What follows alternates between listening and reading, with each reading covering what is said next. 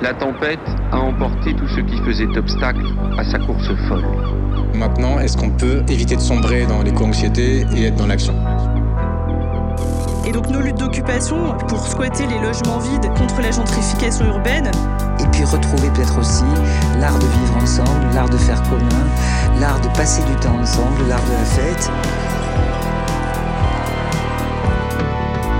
Fait, on passe complètement à côté de, ce que ça fait au monde d'optimiser. L'enjeu, ça va être de reconstruire. La violence, c'est le mépris envers les populations. Et c'est le bouffon du pouvoir, quoi. Le principe, c'est de se réapproprier ses moyens de subsistance. On peut relâcher des sangliers sur les terrains de golf des bourgeois. Oui, ça va passer aussi par du sabotage. Là, c'est une grue qui s'est effondrée. Je sentais qu'il se passait quelque chose.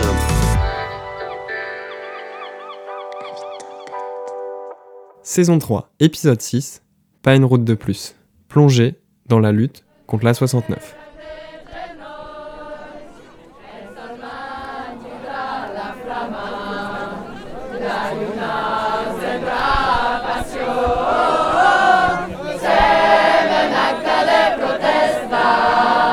Avant de commencer, on voudrait remercier le groupe de chant polyphonique occitan Cocania de nous avoir permis d'utiliser leur musique dans cet épisode. On les a découvertes pendant la mobilisation contre la 69 car elles ont animé une chorale qu'on entend en fond et un concert durant le week-end. On a adoré leur musique et on a donc voulu vous en faire profiter aussi.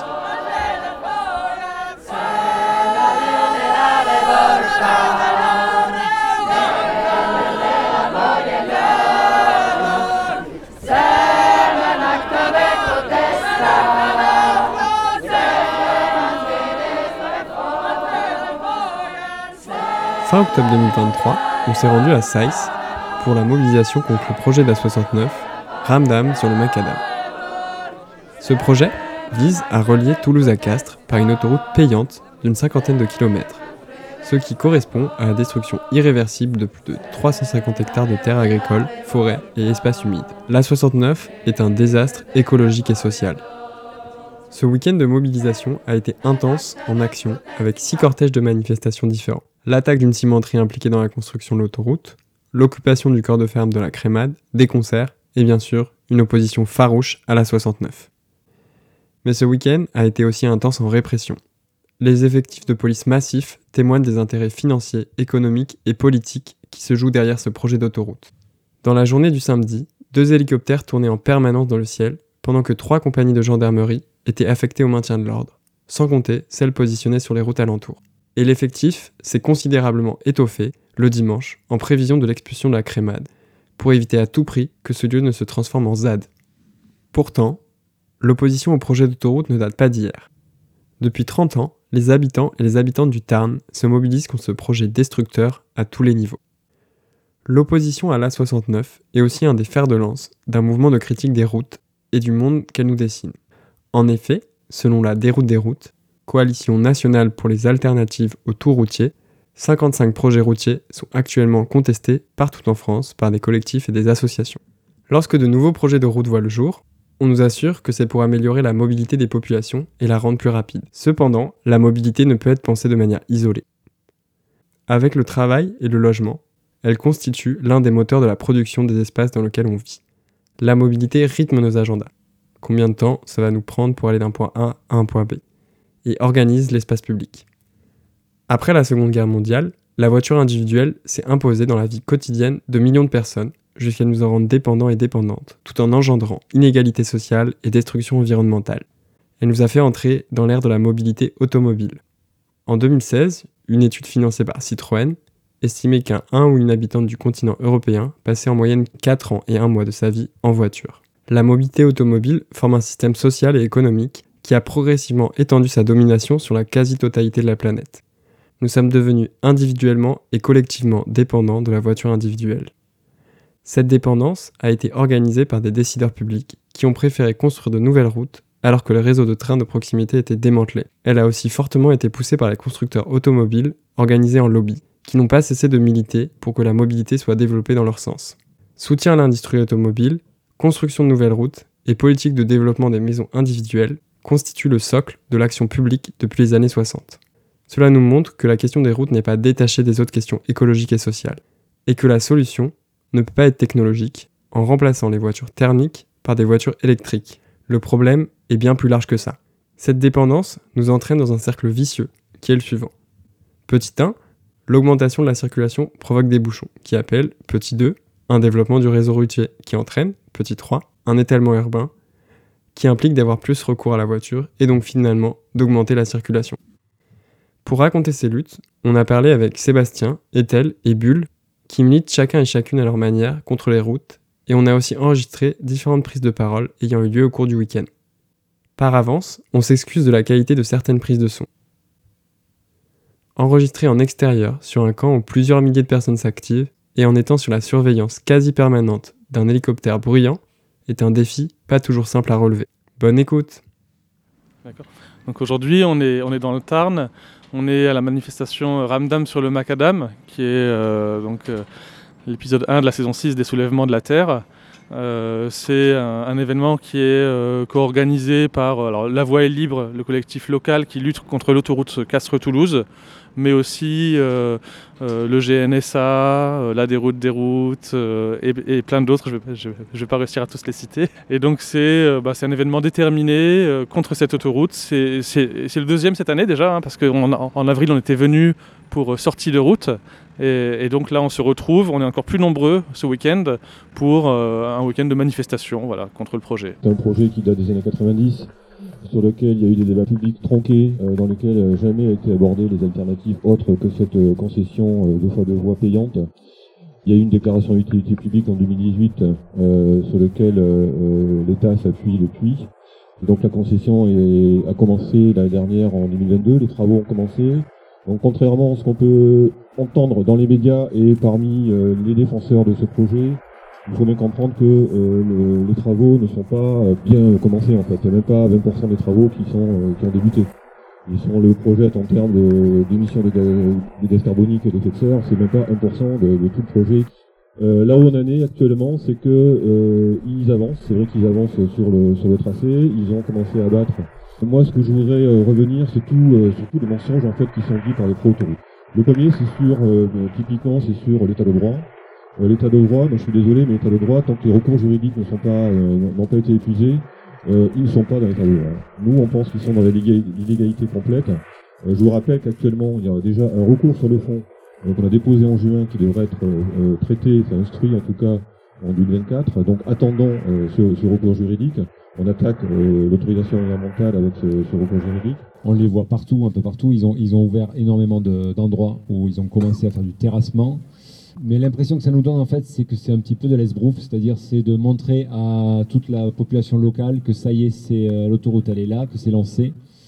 Peut-être aussi qu'ils ont un peu peur euh, que ce projet finalement soit arrêté et que dans ce cas-là, il y a sûrement des compensations qui sont prévues au niveau du contrat entre Atosca et l'État, compensations qui doivent être sûrement liées à l'état d'avancement du projet. Comme demande depuis le début, c'est vraiment la suspension des travaux, mais la suspension totale de tous les travaux. Hein. C'est pas que la chose qu'ils ont faite la semaine dernière où ils ont arrêté des, arbres, d'abattre des arbres alors qu'ils avaient tout fait la, semaine précédente. Donc on demande vraiment cette suspension des travaux en attendant qu'il y ait aussi une expertise, une nouvelle expertise de ce projet-là. Et in fine, in fine c'est vraiment un référendum et une consultation publique. On n'a jamais eu euh, actuellement en France une, telle une telle empathie, une telle sympathie contre, pour, cette, pour cette lutte. Donc il faut que les, euh, les décideurs se réveillent. Il est temps, quoi. Il est encore temps. Bonjour, je m'appelle Sébastien. Alors moi, je, participe à un collectif qui s'appelle Axe Vert de la Ramée euh, et on est un collectif d'associations. On a 12 associations euh, qui sont rassemblées pour euh, dire non à un projet de nouvelle route près de Toulouse. Donc c'est à l'ouest de Toulouse. C'est un projet bien sûr qui est plus petit que l'autoroute, hein, mais, mais quand même qui n'est pas terrible. C'est 25 km de nouvelle route qui artificialiserait 50 hectares d'espace naturel et agricole et qui connecterait trois autoroutes entre elles. Donc c'est ce qu'on appelle un contournement inter-autoroutier, parce qu'on relie des autoroutes entre elles. Et c'est encore un contournement de contournement, parce qu'on a déjà une rocade à Toulouse. Mais c'est plus loin que la rocade, ben, comme elle est saturée, on fait une nouvelle rocade.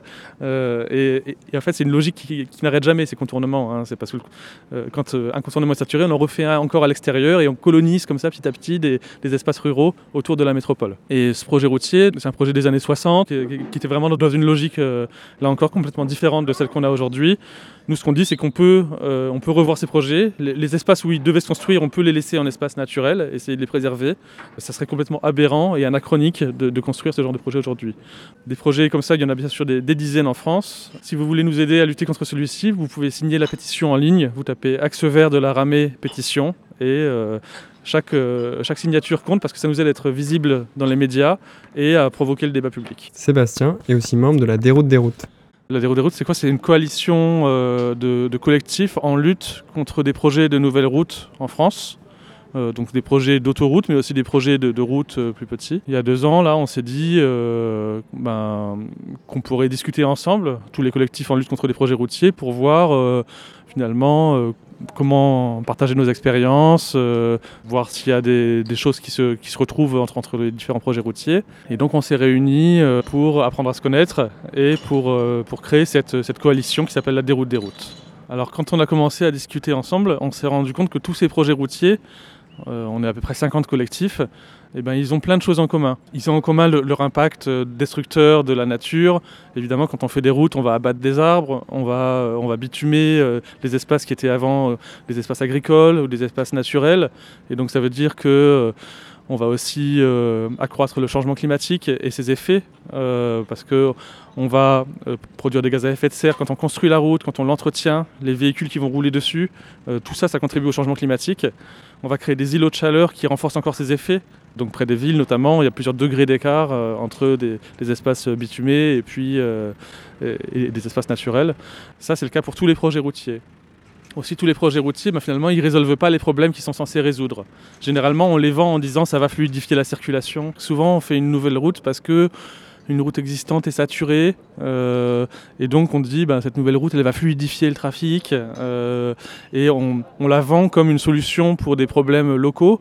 Euh, on dit aux riverains vous irez plus vite euh, pour faire vos déplacements. Et en fait, généralement, euh, c'est pas le cas parce que quand on fait un projet routier, on incite les gens à prendre davantage la voiture. Euh, on crée des nouveaux flux qui n'existaient pas avant, des flux de transport de marchandises ou des flux de transport de passagers. Et euh, finalement, comme on incite à prendre la voiture, ça fait un trafic induit. Et généralement, on augmente le trafic même sur les routes aux alentours. Euh, et donc, on va saturer ces routes et, avoir encore besoin de faire plus de nouvelles routes. Et donc, c'est un cercle vicieux. C'est ce qu'on appelle voilà le trafic induit ou le paradoxe de, de Brest. Et ça se retrouve à chaque fois qu'on fait un nouveau projet routier, on augmente le trafic en fait.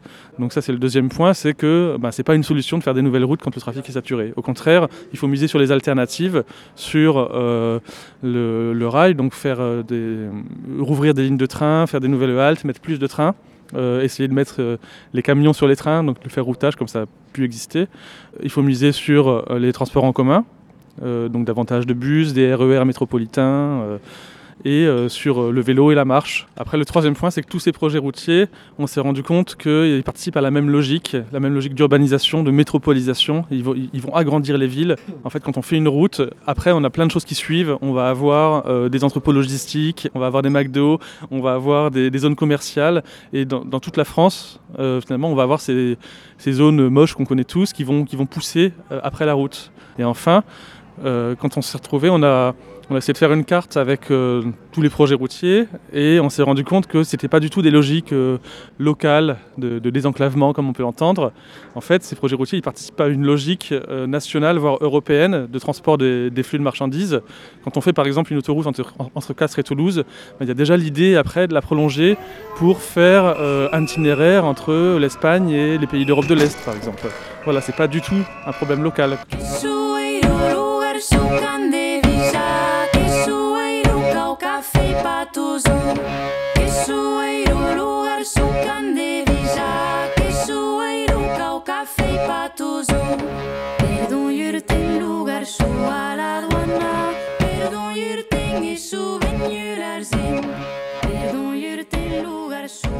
Aujourd'hui, qu'est-ce qu'on a fait? On a retardé le départ le temps de laisser affluer euh, la dizaine de milliers de personnes qu'on était aujourd'hui.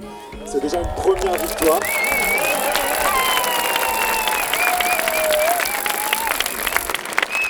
La première émotion qui me vient, c'est merci. En fait, c'est de la gratitude parce qu'on sait qu'il y a des gens qui ont fait beaucoup, beaucoup de kilomètres. On sait qu'il y a des gens qui se sont libérés pour le week-end, qui viennent du coin, qui n'ont pas forcément l'habitude de, de, militer. Il y a des gens qui ont bravé euh, la peur euh, de la police euh, qui nous avait assiégés tout le jeudi.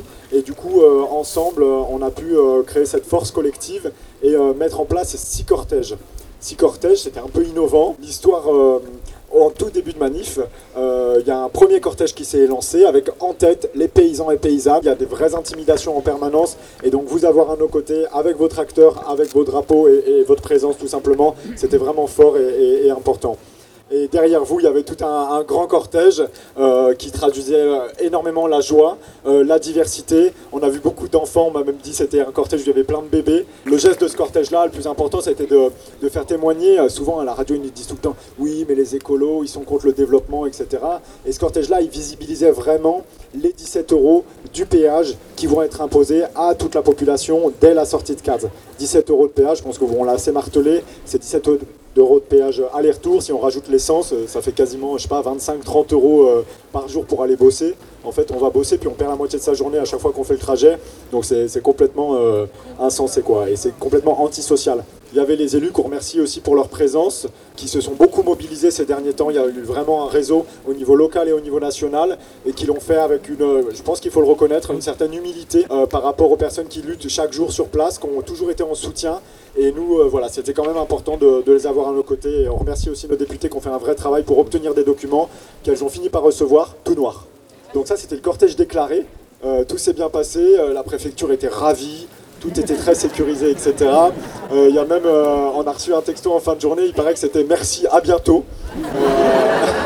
ça tombe bien parce qu'on ne compte pas partir, donc on, se revoira, quoi. On se revoira. Il y a un deuxième cortège qui s'est lancé ce coup-là dans le Dicosa, c'est la réserve naturelle qui est juste à côté, avec une vraie diversité, c'est une zone Natura 2000.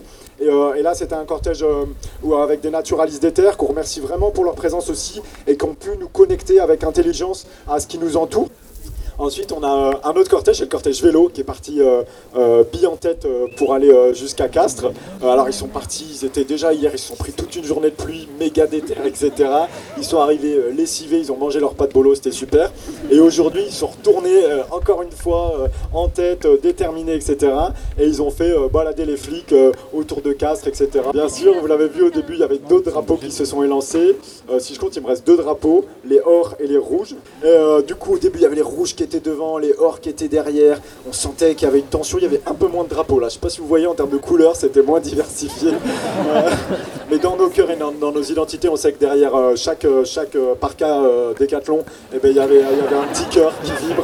Et ils sont partis devant, à fond la casse, plein ouest, complètement en dehors du parcours de la préfète, qui n'a rien compris du tout.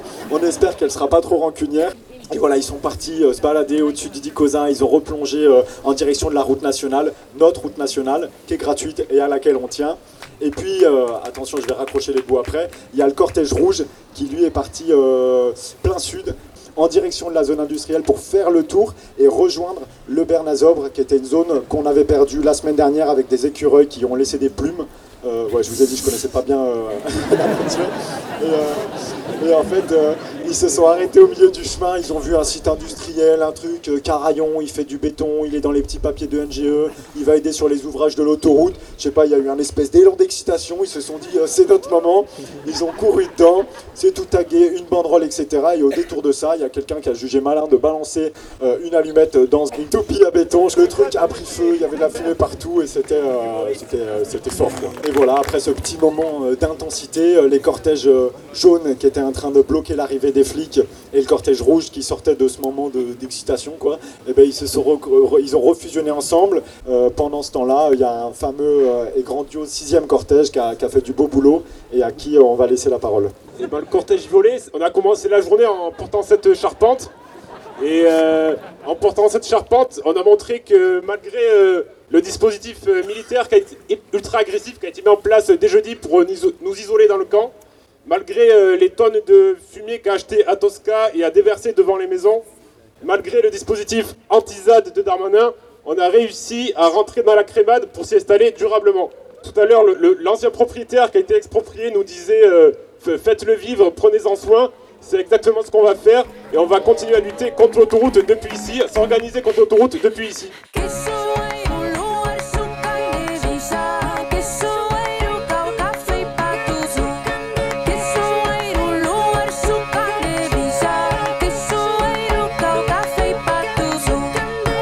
L'autoroute Castres-Toulouse, elle est parfois appelée l'autoroute Pierre Fabre. Parce qu'en effet, euh, depuis très longtemps, Pierre Fabre, donc, qui était un entrepreneur euh, local euh, à l'origine de cette entreprise, a fait du lobbying au plus haut niveau de l'État pour avoir son autoroute. L'idée pour lui, c'était que les cadres de son entreprise puissent tous les jours faire le trajet entre Castres et Toulouse pour finalement aller plus vite, pour gagner quelques minutes entre Castres et Toulouse. Il demandait cette autoroute. Et pour lui, c'était synonyme de développement du territoire. C'est quelque chose qui est bien sûr plus évident du tout au regard des, critères actuels, hein, de l'urgence climatique et, de la préservation de la biodiversité. Et c'est quelque chose qui, doit être réinterrogé.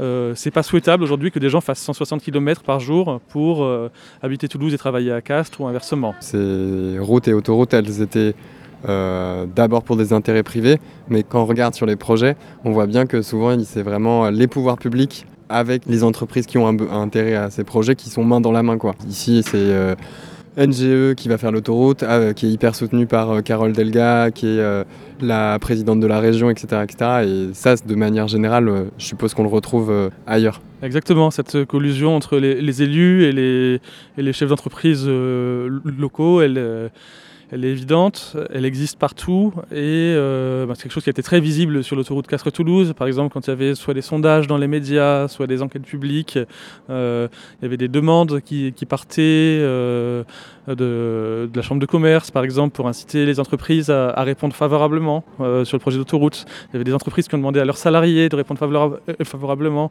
Et donc c'est quelque chose qui est assez détestable et qui, biaise le débat public, hein, parce que les, moyens de, l'État ou de, ou de ces entreprises entreprises ne sont pas les mêmes évidemment que, les moyens des, collectifs qui, luttent contre ces projets. C'est important d'être conscient que la légitimité démocratique, elle est euh, du côté aujourd'hui de la lutte contre ces projets davantage que euh, du côté des porteurs de ces projets.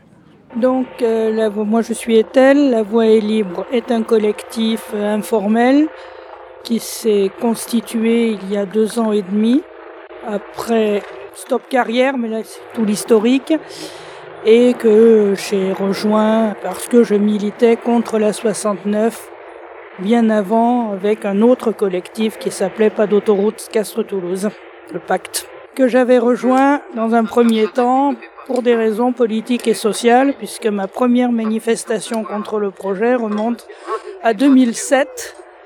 C'était contre le montant du péage à 5 euros parce qu'un péage à 5 euros pour faire Castres-Toulouse est une aberration, surtout quand Albi-Toulouse est à 1,40€, ce qui était le cas à l'époque. Et ensuite, j'ai étudié d'un peu plus près le projet pour arriver à la conclusion que ce projet était une aberration à tous les niveaux, pas seulement social, mais économique et écologique. Et donc, euh, ça fait, vous faites le calcul, on est en 23, ça fait 16 ans que je me bats contre l'autoroute. Le collectif LVEL, est, à l'heure actuelle, le meilleur outil pour se battre contre la 69. C'est constitué donc quand pour la construction de la 69, l'État, le, enfin le, concessionnaire, a commencé des carrières, a exploité des carrières dans un village qui s'appelle Montcabrier. Les habitants de Montcabrier, dans un premier temps, se sont dressés contre ces carrières et ils ont constitué un premier collectif Stop Carrière.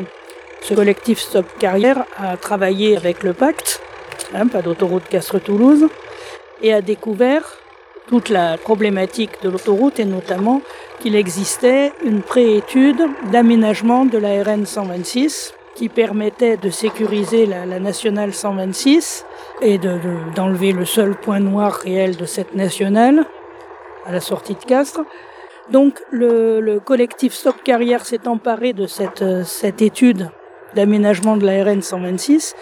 Ils ont lancé un, nouveau, un nouveau collectif qui là été destiné à se battre contre l'ensemble du projet, qu'ils ont appelé La Voie est libre. Il a paru important de, rejoindre cette lutte tout simplement parce qu'il y a déjà un impact territorial qui est énorme. Olivier Cholet du GNSA, Groupe National de Surveillance des Arbres. En fait, aujourd'hui, c'est des milliers d'arbres euh, de zones boisées, euh, de zones humides et qui abrite de la biodiversité. Et en fait, le, gros sujet concernant euh, cette partie-là, c'est tout simplement qu'en fait, euh, il y a une communication euh, des pouvoirs publics et, de, tous les, décideurs de, cette autoroute d'expliquer qu'on va pouvoir compenser ces abattages, ces destructions par de la replantation.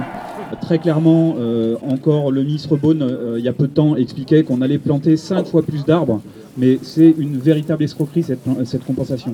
Donc ça, il faut vraiment comprendre ça, c'est que euh, aujourd'hui, toutes les mobilisations qu'il y a eu au niveau euh, des écureuils du GNSA qui ont occupé des arbres avaient pour objectif déjà dans un premier temps d'éviter des abattages.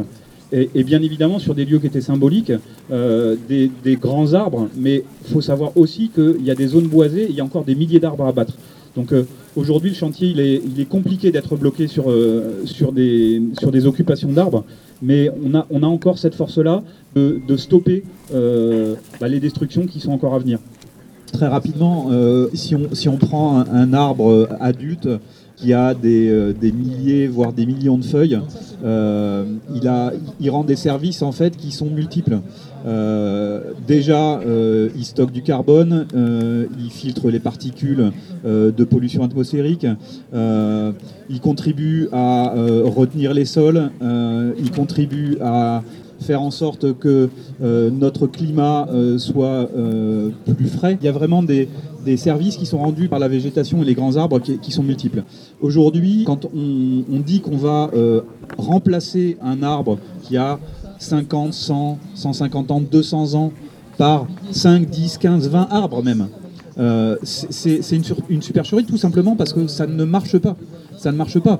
Euh, c'est la masse foliaire des arbres qui va euh, avoir de l'importance. C'est des milliers d'arbres déjà. si on, veut avoir l'équivalent en masse foliaire d'un arbre adulte, c'est des milliers d'arbres. Et sans parler euh, des problématiques aujourd'hui qu'on a euh, à faire pousser des jeunes arbres. Le dérèglement climatique, le réchauffement qu'on connaît, aujourd'hui montre que euh, dans les jeunes arbres qui sont plantés un peu partout, parce que tous les élus, bien évidemment, se gargarisent d'aller faire des plantations et de verdir leur ville, on a au moins un tiers qui ne, survivent pas après 2-3 ans tout simplement parce qu'ils ne sont pas arrosés, parce que voilà, qu'il y a une difficulté aujourd'hui pour faire pousser des arbres.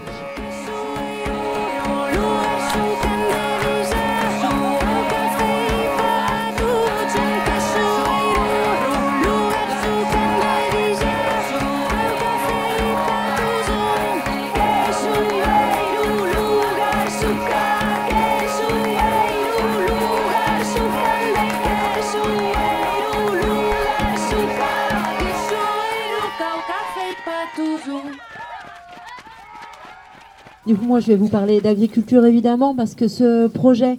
Laurence Marandola, porte-parole euh, nationale de la Confédération paysanne. Sur des terres qui, pour certaines, ont encore été euh, cultivées, moissonnées il y a deux mois, trois mois, et qui seront plus jamais semées. C'est ça que ça veut dire l'artificialisation des sols agricoles. C'est concrètement exactement ça. C'est des terres qui sont perdues sous euh, du bitume et j'en passe à tout jamais. C'est complètement irréversible. Je pense que ça, on en a tous conscience. C'est ça que je voulais vous dire. C'est complètement irréversible. C'est en emprise directe entre 500 et 600 hectares qui seront bitumés. Et à côté, quelques centaines d'hectares de plus, parce qu'on sait bien qu'aux sorties euh, des autoroutes, ils adorent euh, des plateformes logistiques, euh, des centres commerciaux et ce genre de choses. Donc ça va encore multiplier les surfaces à jamais perdues pour l'agriculture. Évidemment, la Confédération paysanne, c'est quelque chose d'extrêmement douloureux pour nous c'est quand même euh, une centaine et plus de paysans qui sont directement affectés. Euh, directement parce que leurs terres sont sous le bitume, d'autres parce que leur ferme va se trouver coupée en deux, parce que l'eau ne s'écoulera plus naturellement. Voilà, c'est des drames pour ces fermes-là et que ça devrait être une priorité. Et l'installation et euh, la souveraineté alimentaire au sens le plus noble, c'est-à-dire de nourrir nos concitoyens avec une alimentation de qualité sur nos terres, ça, ça nous est volé à tout jamais cette possibilité sur ce territoire comme dans d'autres.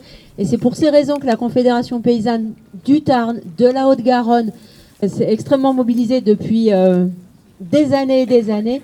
Tout à fait sur un, sur un autre plan. La compensation, ça doit venir normalement dans une séquence après éviter, réduire, compenser. C'est ça, la législation.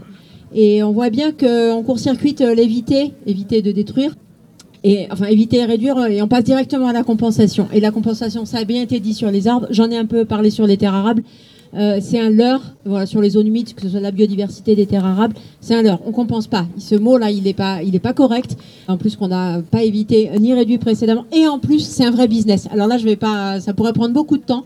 Mais en fait, il y a des millions en jeu. Il y a des gens qui sont bénéficiaires de ces fonds, des organisations environnementales, des chambres d'agriculture, et j'en passais des meilleurs.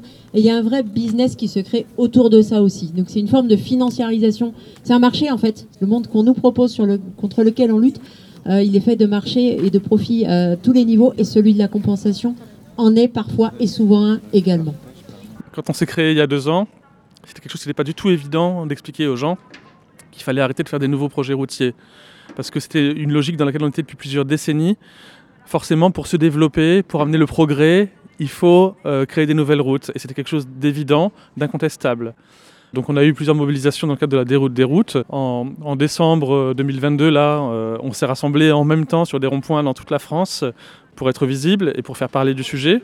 Euh, on a eu également des mobilisations dans le cadre des soulèvements de la Terre en avril. Donc on a eu sortie de route euh, contre l'autoroute Castres-Toulouse. Et puis après, on a eu des bâtons dans les routes contre l'autoroute près de, près de Rouen. Et euh, ces deux mobilisations ont permis de rendre très visible au niveau national le, sujet des nouvelles routes. Il faut dire que c'est un sujet qui est vraiment dans le débat public. Quand on en parle aux gens aujourd'hui, alors ils ont une opinion sur le fait qu'il faille faire des nouvelles routes ou pas. Il y en a qui sont toujours pour, bien sûr mais ça laisse pas indifférent, c'est-à-dire que tout le monde est au courant du sujet et on a permis voilà, de faire prendre conscience à tout le monde qu'il y a beaucoup d'argent qui est investi là-dedans. C'est des milliards euh, pour euh, la création des nouveaux projets routiers et pour l'entretien des nouvelles routes euh, chaque année. Et c'est aussi encore des, dérivés du pétrole qu'on va utiliser pour entretenir ces routes. C'est que sur l'autoroute Castres-Toulouse, il y a eu un sondage cette semaine qui donnait plus de 60% des, des habitants du Tarn et de la Haute-Garonne qui étaient opposés à cette autoroute. C'est quelque chose qui était presque inconcevable il y a deux ans. Donc, dans un premier temps, il y a plusieurs années, en 2016, il y avait eu cette préétude d'aménagement de la RN 126. C'était euh, indispensable, c'est toujours indispensable, mais ça faisait pas rêver. Et là, il y a quelques mois, euh, on s'est mis à réfléchir à qu'est-ce qu'il pourrait y avoir d'autre. Et il y a un de, des proches, quoi, qui est euh, urbaniste spécialisé et qui a conçu entièrement un projet qu'on a appelé une autre voie, euh, dont la voie est libre, c'est euh, saisi, parce que c'est justement un projet qui fait rêver, comme les terres expropriables ont été expropriées. On ne peut pas revenir à la situation antérieure. On ne peut pas effacer ce qui a été fait. Ils ont réussi à couper les arbres d'alignement. Donc il y a des, des, dégâts qui ont déjà été commis, mais la terre euh, est encore utilisable, on peut faire autre chose qu'une autoroute sur ces parcelles expropriées. C'est donc ce projet-là qui est un projet compatible avec une vision écologiste du monde. C'est-à-dire qu'il n'est plus question de faire passer des camions de marchandises euh, qui traversent la zone en apportant de la pollution et et en plus qui vont faire fuir euh, un maximum de, de, de, gens capables de travailler vers Toulouse parce qu'on sait que la métropole aspire quand il y a des autoroutes. C'est un projet qui est tourné autour de la création d'une véloroute qui ferait 87 km, donc qui irait vraiment de Mazamet à Toulouse.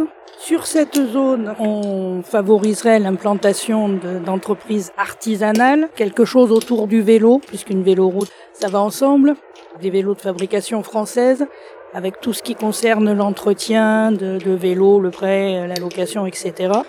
Ensuite, une pépinière, c'est sûr.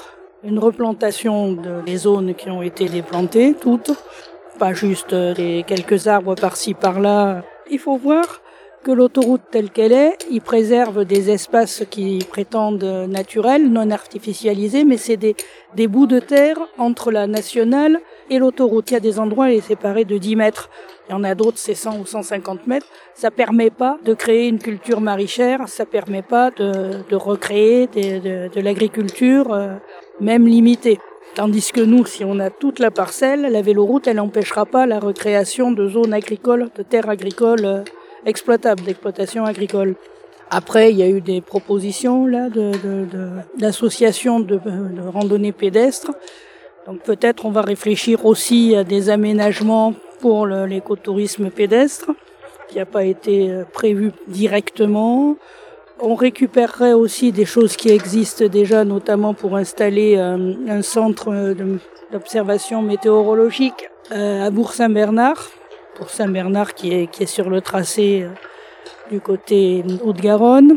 Aujourd'hui, il y a un vrai projet d'alternative, une autre voie qui est, portée un, point qui est important, qui est, souvent euh, euh, décrié par, euh, par les protoroutes, c'est que ce projet abattrait plus d'arbres que celui de la 69.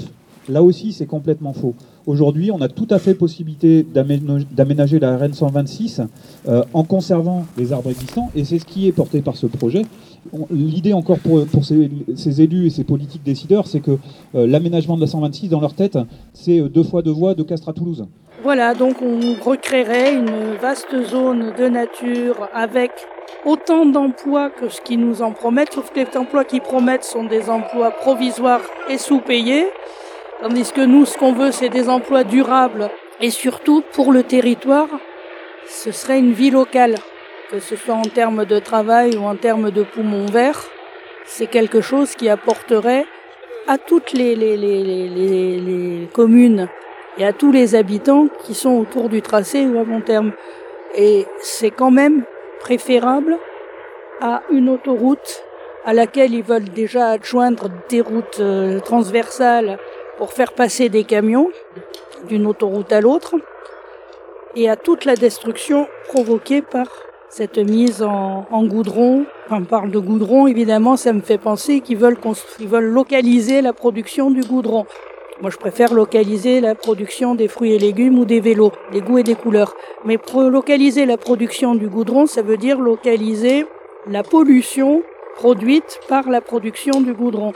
Et évidemment, les villages et les petites villes, les petites communes auprès desquelles ils veulent installer leur centrale d'enrobé ne sont pas d'accord. Donc actuellement, il y a un grand mouvement de protestation qui euh, se réunit dans un collectif qui s'appelle Stop Enrobé. Il y a déjà aussi une grande lutte contre ces usines d'enrobé. Alors déjà, on a les luttes euh, directement connectées au projet routier. Par exemple, les, usines à bitume ou bien les, carrières euh, de matériaux nécessaires pour construire les routes. Là, ce sont des luttes directement connectées, donc qui sont évidemment euh, euh, enfin, on est solidaire. Hein, euh, quand, on fait une autoroute comme celle de Castres-Toulouse, on doit construire des usines à bitume. Là, aujourd'hui, il y, a le collectif Lauragais sans bitume qui s'est constitué pour dire euh, non, parce que les, usines à bitume, c'est beaucoup de pollution, pollution de l'air, par exemple. Hein. donc, pour la santé des, habitants qui, vivent autour, c'est quelque chose de très mauvais. donc, on, arrive à mobiliser sur ces sujets-là aussi. et là, c'est vraiment une question de santé publique. Et après, on a aussi des luttes sur tout ce qui est flux de transport de marchandises. Euh, par exemple, sur le transport fluvial, euh, il y a des énormes projets qui sont en train de se mettre en place. Euh, et donc, c'est des projets aussi d'artificialisation de terre parce qu'on en est à un point où on veut creuser des canaux qui n'existent pas aujourd'hui pour transporter des marchandises. Euh, et, donc c'est un peu les mêmes logiques que ces projets routiers. On est encore dans, le transport de marchandises longue distance, euh, complètement opposé à ce qu'il faudrait aujourd'hui, c'est-à-dire euh, consommer local, hein, pour faire simple. Et, il faut casser ces, donc ces logiques de transport de marchandises, que ce soit sur les routes ou sur les fleuves. J'ai pris conscience complètement de la totalité, de l'imbécilité du projet au moment de l'enquête publique de 2016, quand ils ont osé nous dire que ça allait apporter économiquement à Castres. Tout le monde sait que la, zone la plus parcourue d'autoroutes de France, c'est le nord. Elles sont superbes les autoroutes du nord, on peut rouler très très facilement. C'est aussi la zone la plus pauvre de France, hein, de 25 à 30% de taux de pauvreté. Et ils viennent dire, si on vous colle des autoroutes, vous devenez riche. C'est pas un détail, non. Moi, c'est ce qui m'a complètement, définitivement ouvert les yeux. Ils sont en train de bousiller la nature sous un prétexte économique mensonger. Pourquoi ils font ça? Pourquoi ils font ça? Je ne vois que ce projet beaucoup plus global de circulation de marchandises sur les longues distances pour lequel ils ont besoin de camions puisqu'ils refusent même les solutions du fret. Ils ont abandonné complètement toute idée de, fret euh, par euh, chemin de fer. Donc c'est bien un aménagement euh, pensé. C'est pas simplement une, absurdité locale. C'est une absurdité locale qui ressemble, qui repose sur un plan d'ensemble. Le système économique, il utilise ces routes finalement pour transporter donc des, marchandises à grande échelle. C'est les, camions qu'on voit partout sur les routes. et les routes, c'est vraiment indispensable pour système pour, euh, pour exister. Et L'idée de, contrer cette logique de développement routier, bah, c'est aussi de contrer le système et de ne pas vouloir toujours plus de euh, de marchandises sur des longues distances. Et, euh, après, on sait qu'une euh, une autoroute, ça, ça n'amène pas forcément le développement économique du territoire. Souvent, ça va créer des villes dortoirs à chaque sortie d'autoroute. C'est pour ça que ces villes, elles vont être euh, en elles-mêmes florissantes du point de vue économique. Au contraire, on a des exemples là, de, de, villes autour de Toulouse, par exemple Foix, qui sont desservies par des autoroutes, mais qui ne sont pas plus riches que Castres ou plus florissantes que Castres. Le fait d'avoir une autoroute, ben ça, ça agrandit la métropole de Toulouse, là, qui vient capter les villes autour et qui, deviennent finalement des, banlieues de Toulouse, même si elles sont à, à 50 km hein, ou, à, ou, à, 100 km. Mais c'est des banlieues éloignées et qui, vont perdre de leur vitalité économique euh, par rapport à Toulouse. Donc ça va toujours dans cette logique de métropolisation.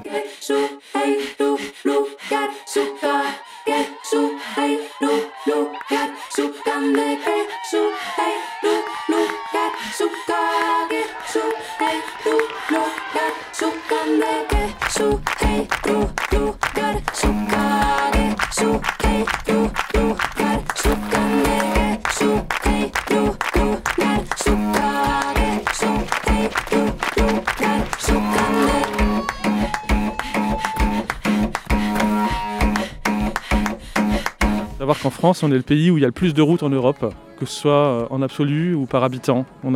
Euh, c'est là où il y a le plus de kilomètres de routes. Il y a, il y a 1 million 100 000 kilomètres de routes en France. Ce qu'on dit, c'est qu'on peut déjà aller partout en voiture euh, ou avec des véhicules motorisés. On n'a pas besoin de faire plus de routes. Et donc on demande euh, un moratoire sur les nouveaux projets routiers. Donc c'est pas la peine de faire plus de routes. Euh, on n'est pas contre la voiture, mais on dit juste qu'on n'est pas obligé de, faire croître ça, et même qu'il faut euh, stabiliser ça. Pour lutter contre le changement climatique, on doit faire décroître nos émissions de CO2, et ça passe par ne plus faire de nouvelles routes. Parce qu'à chaque fois qu'on fait de nouvelles routes, on les augmente. Un moratoire, ben, c'est finalement... Euh, comme une loi euh, qui dirait que pendant euh, au moins un certain temps, on suspend les projets de, nouvelles routes. Voilà, on n'en fait pas de nouveaux. Donc ça existe déjà dans certains pays d'Europe. Par exemple, il y a les Pays-Bas il y a quelques mois là, qui ont pris un moratoire, qui, ont dit bah, on ne fera pas de nouveaux projets routiers là, pendant un certain temps. Le, Pays de Galles au Royaume-Uni, ça fait longtemps qu'ils le font aussi. Et il y a déjà des départements français comme l'île-et-Vilaine ou la Loire-Atlantique, qui ont dit que pendant ce mandat, ils ne feraient pas de nouvelles routes aussi. Donc c'est possible, et euh, c'est quelque chose qui est faisable, comme on a déjà le, plus de routes en Europe, même par habitant. Hein, on, a chacun euh, nos, nos, 20 mètres de route, ça fait à peu près 120 mètres carrés. Et aujourd'hui en France, la surface routière a dépassé la surface habitable.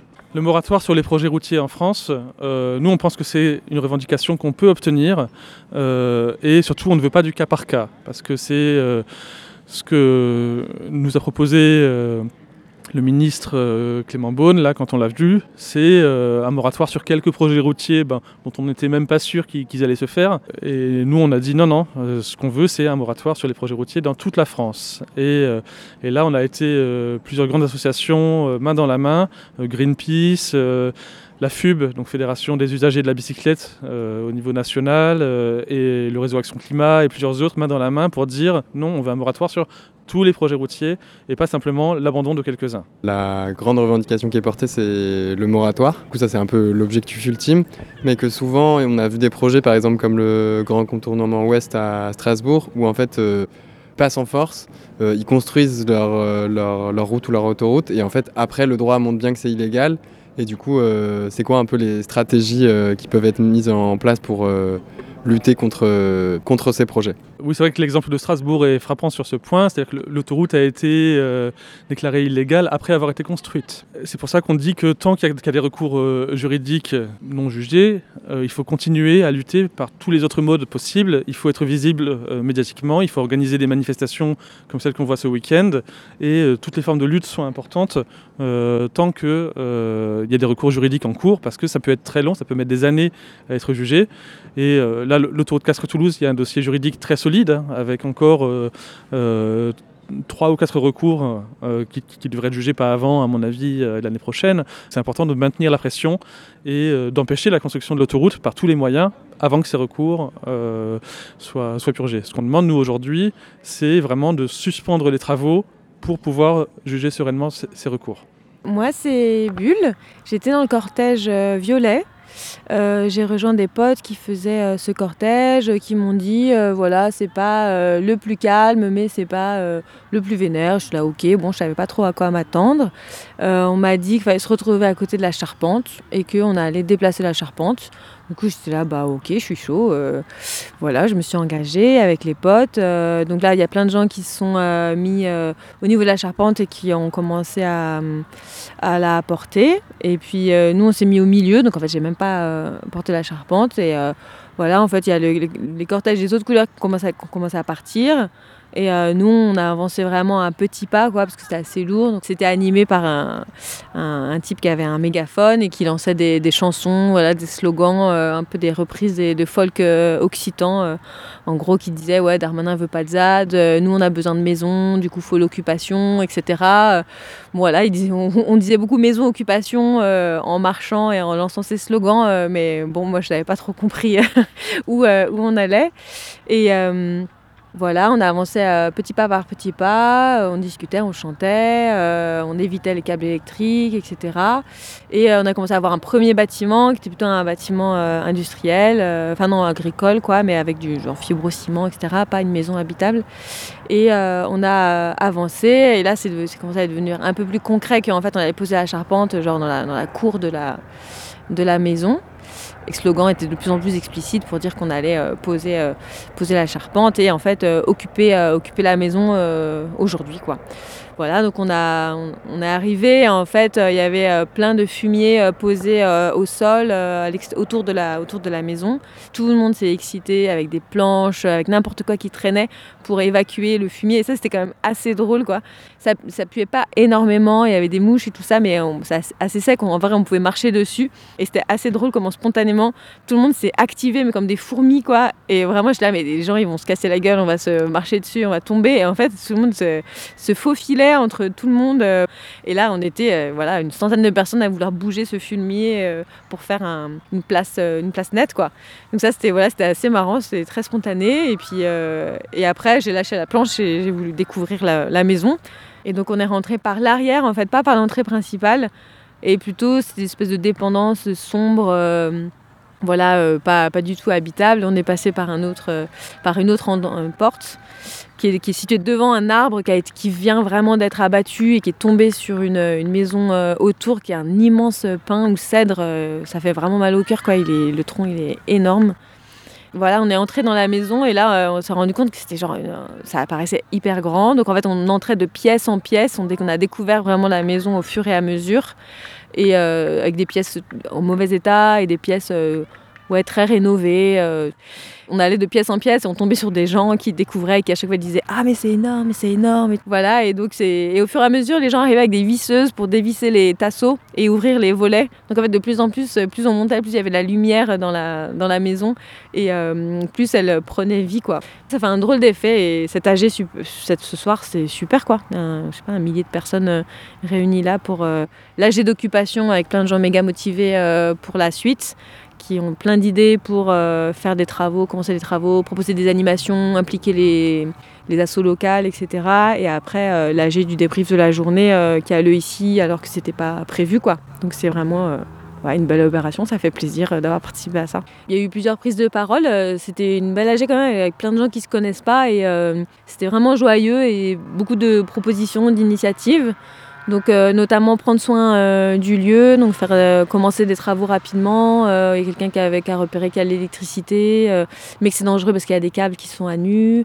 Il y a eu des propositions pour bah, dormir, occuper le lieu directement ce soir et envisager les jours suivants en cas de voilà d'expulsion et d'arrivée des flics et la proposition euh, qu'il euh, y a un programme un peu pour la semaine, pour que chaque semaine il y ait des activités qui aient lieu euh, sur, sur le site pour encourager les gens à venir de l'extérieur, quoi, que ce soit pas juste une zone d'occupation et d'habitation, mais aussi une zone d'activité qui s'articule quoi, à la lutte contre l'autoroute et aux activités locales. Malheureusement, l'occupation de la crémade n'a pas duré, car elle a été évacuée dans la violence dès le dimanche après-midi par de nombreuses compagnies de gendarmes qui ont gazé et frappé des manifestants et manifestantes jusque dans l'enceinte du camp. L'État ne veut pas que l'opposition à l'A69 puisse avoir un lieu pour s'organiser. Pourtant, cette occupation n'était ni la première ni la dernière. Après les nombreuses occupations d'arbres par les écureuils, nom que se sont donnés ces militants et militantes, une nouvelle dynamique d'occupation a repris depuis décembre 2023. Un appel a été lancé à rejoindre la ZAD de la Crémarbre pour défendre la dernière forêt encore existante sur le tracé de l'A69. La Crémarbre, située à proximité de l'ancienne occupation du corps de ferme de la Crémade, se veut comme un village au sol et dans les arbres, un lieu de relation, d'ancrage, d'imagination, de lutte et d'adelphité. À la clôture de cet épisode, mercredi 24 janvier, malgré les incessantes attaques de la police, la Crémarbre est toujours debout et continue de faire vivre l'opposition à l'autoroute. Le week-end du 20 et 21 janvier, la préfecture a tenté sans succès d'expulser l'occupation. Alors qu'une manifestation joyeuse et carnavalesque s'est lancée dans les rues de Castres pour démasquer la Mafia 69, c'est-à-dire les entreprises de l'empire économique Pierre Fabre, les banques qui financent le projet, etc., etc. La préfecture a profité de ce moment pour envoyer les flics sur la ZAD dépeuplée. Armés d'une pelle mécanique, toutes les installations au sol ont été détruites. Les tentes ont été lacérées et le terrain retourné pour rendre la vie impossible aux zadistes. Et pourtant, malgré la sombre vision de ces champs de ruines, il reste toujours les installations dans les arbres et les zadistes ne se laissent pas abattre. L'énergie collective reprend rapidement le dessus et tout est reconstruit petit à petit. Loin d'anéantir cette occupation, ces attaques n'ont fait que renforcer la détermination et l'entraide entre les militants et les militantes. Dans le même temps, alors que la mobilisation des paysans s'amplifie à l'échelle nationale, des appels sont lancés depuis la Crémarbre à se rendre sur le blocage de la RN 126 d'une usine à bitume à Puylaurent.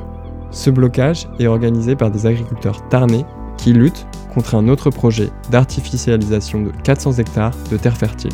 La lutte des paysans et la lutte contre les routes sont similaires, et ces convergences gagneront à se faire. Alors on vous invite à vous rendre à la ZAD de la Crémarbre et à soutenir la lutte contre les routes et les luttes paysannes. L'autoroute ne passera pas. No macadam.